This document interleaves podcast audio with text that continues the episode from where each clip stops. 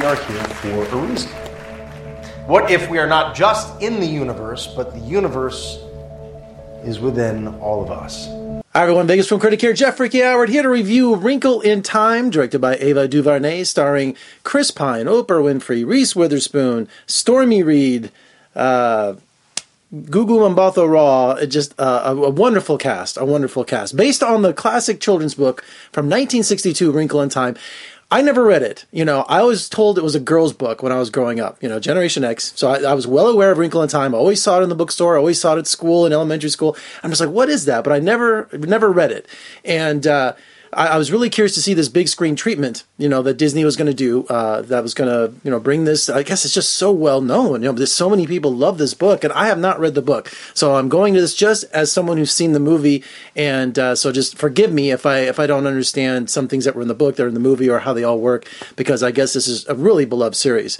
Uh, so what we have is a girl, uh, Meg Meg Murray, uh, who lost her father. He went missing, Chris Pine. Uh, they're scientists, and they have a theory called Tesseract which essentially, I guess, you use your mind to travel the universe, and as simple as that. You know, kind of reminds me of Dune, where you could fold space, you know, and just like be somewhere else. Uh, so he ends up going missing uh, when uh, Meg was very young, and now she's in, I guess, junior high or high school, and she's having a lot of growing pains because she's being bullied at school. Uh, all her friends are reminding that her father's missing another year. They mark the anniversary by harassing her and leaving notes on her locker. So she's having trouble in school. Now she has a little brother, uh, played by I forget his name. I'm gonna get it. Deric McCabe. And now he's, you know, he's like seven or eight years old now. Before, when Chris Pine, playing the father, was uh, missing, he was just a baby. So now she's going through all these growing pains and all these troubles. And then all of a sudden, these three, I guess you would call them witches, will show up who the names are, I, I, wrote them down. I have my notes over here because this is a complex movie to talk about. So here we go, showing my age. We have Oprah, who plays Mrs. Which, and Reese plays Mrs. Whatsit, and Mindy Kaling plays Mrs. Who. So they're all misses, so I guess they're all married, right? So that that was that was kind of bizarre. Uh, so anyway, they show up saying, "Look, you know, we're going to help you find your father. You know, he's missing somewhere in the universe, so come along with us." And off they go, stepping through time, stepping through these wavy kind of portals, looks like annihilation almost, and they start on this adventure across the universe. Cue the Beatles music. Uh, so this is a really ambitious movie, you know, and Disney has a lot riding on this because coming right off of Black Panther, which celebrated African American culture and African American uh, superhero, and you know, making almost a billion dollars worldwide now. So here we have another movie with uh, with women of color, uh, a tentpole film, hundred million dollars plus. Uh, you know, and Ava's last film was Selma, so now she's jumping into a fantasy adventure that is a big tentpole film. And I had a lot of problems with this movie, and first and foremost it was just confusing. I didn't understand what was going on half the time. Okay, we kept jumping around. There was very little suspense. Uh, there was no nothing kind of connecting what was happening. We obviously we were on a rescue mission and we're looking for the lost father, Chris Pine. But it just all these different planets that we go to just gets it becomes really confusing what we're doing there. So you remember that movie where, where Dreams May Come? You know, sometimes you're in these weird fantasy sequences where you have flowers that come alive. You have, I mean, it's like this is a real acid trip. It really is. It's really kind of crazy. It's like like if Interstellar uh, married uh, or had a uh, mixed it with um, Neverending Story, okay? Because as they're out there and they're doing all these these you know, recon missions, I guess you could say, there's this evil out there called the It. Just like in the Neverending Story, they had the Nothing, right? So the It is out there consuming the you know the universe and people. I don't know. I really don't know what's going on with this movie. I don't.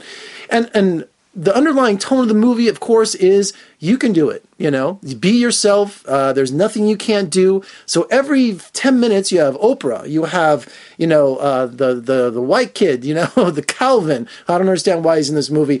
Saying you're, you know, telling Stormy, telling Meg, you know, you can do anything. You know, you're just you're beautiful, and you you can just. There's nothing you can't do. And without that that underlying message of the film, which is positive, and I'm not bashing that, it just gets lost in this mess of a movie. It really does. This science fiction, and then also you have uh, Charles Charles Wallace. You hear that name over and over and over. That's the little kid, uh, Deric, over and over in the movie, and it just it just becomes so annoying. Charles Wallace, where are you? Charles Wallace, don't go in there. Charles Wallace, I love you. Just over and over and over. And, the, and Deric McCabe, who plays Charles Wallace, he's phenomenal. He really is. He's got this role where he has so much dialogue and so much emotion because at one minute he's the cute little brother, the next minute he's working with the it, you know. So he's got this kind of maniacal face going on, just like that little kid from the Twilight Zone. Remember that where he could wish you into the cornfield and all that. I mean, I kept thinking of Twilight Zone. There were so many kind of influences in this movie, and I think Ava DuVernay. I think she was out of her league here. You needed someone who understood fantasy, someone who understood this kind of science fiction, and she just came directing Selma. You know, so which was a phenomenal film, but really, is that the right genre to jump into this big budget uh, movie like this? You know, that she doesn't have the experience. You know, we need a Guillermo del Toro. We need someone that has some sort of fantasy know how. I do have to say that her direction was pretty interesting. Look how she uses the camera. She uses so many extreme close-ups, you know? So she was trying her best. I think she was trying to put her own mark on this movie and while trying to please the fans, but it just became so abstract. It became so existential and such an acid trip at times. I'm sitting in the theater with tons of families and tons of kids when I saw it, and it was just, you could feel the boredom. I just, I, that's, I, you could feel the boredom because it got so out there. It didn't become family friendly. They didn't kind of, they forgot their audience. That's how I thought they forgot their audience. And then you have Zach Galifianakis showing up. Is what's his name? A happy medium, you know, where they do this weird kind of séance where he's going to help find Chris Pine. It didn't make any sense where they stood on rocks. Uh, also, Michael Sena, who uh, no Michael Pena, sorry, who uh, plays Red. I guess he works for the It for the bad guys, and it just he's in and out, you know. So it just got to be so crazy. You know, it reminds me also if that uh, uh, Terry Gilliam influence on this movie. I mean, remember the the Dr. Parnassus movie, you know, where they kept going into these weird That's exactly what I kept thinking of because every time we kept going into these different worlds, just the most bizarre stuff would happen that made absolutely no sense. And then every 20 minutes, you can do it. We love you. You're the best. You know, you can just, you know, cuz even the director said this is a love letter to black girls all over, you know, everywhere, which is great. I I, I applaud that. But I just don't think this is the right vehicle for that. This is not the right story because it's so confusing, it's so overpowering and you know, even Oprah. I mean, it becomes comical when you have the three witches standing there, and Oprah's like her character is like bigger than life. You know, literally 15 stories tall because she doesn't want to shrink down to our size, right? So she's always kind of lumbering around. Reese Witherspoon is a childlike, and Mindy, she just you know talks in quotes the whole movie. So it's just a really bizarre trip. It really was. And coming in at two hours, it really just kind of drains you by the time the movie's over.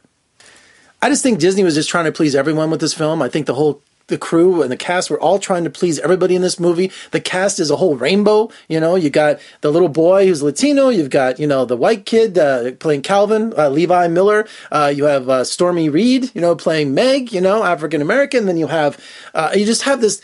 It just seems like it's just they threw everything they could in this giant pot, and it just they forgot to add the salt. I don't know. That's a terrible analogy. It just it just didn't work. It's just they were trying to do so much instead of remembering, I guess, having fun with it, you know. And remember, the audience was little kids, you know, kids who read the book, I guess. And sometimes a book never really can translate to the big screen. You know, look at Fear and Loathing in Las Vegas. I mean, my God, it's just trying to challenge of translating what's in the book and what's your imagination. You know, it, sometimes it doesn't work. And I went in just wanting to love this movie, but I kept thinking I'm watching Zardoz half the time. You know uh, I just it was just so many things that just kept popping my mind like wow this is just really out there. This is a disney film. This is something that little kids are supposed to appreciate. And i just and i feel the audience. I, I loved i think maybe it's just me. And i was looking around and people were squirming people were sighing. It was just it just didn't work so this is one of those movies that's just gonna word of mouth is gonna kill it. It really is because I, I think people are gonna be pressured to say they like it, just like with Black Panther. If you come out against it, then you, you are perceived to be you know I won't go there. Same thing with this movie, you know. But I'm telling you, it, it's just it doesn't work. It's overbearing, confusing, choppy, uneven uh, psychedelic. Just it's way out there. It's just way too uh, experimental for for uh, a general audience. So, so what do you think of uh, Wrinkle in Time? uh, comment below. Uh, if you're watching on YouTube, God, I'm getting ahead of myself. Can I do this over?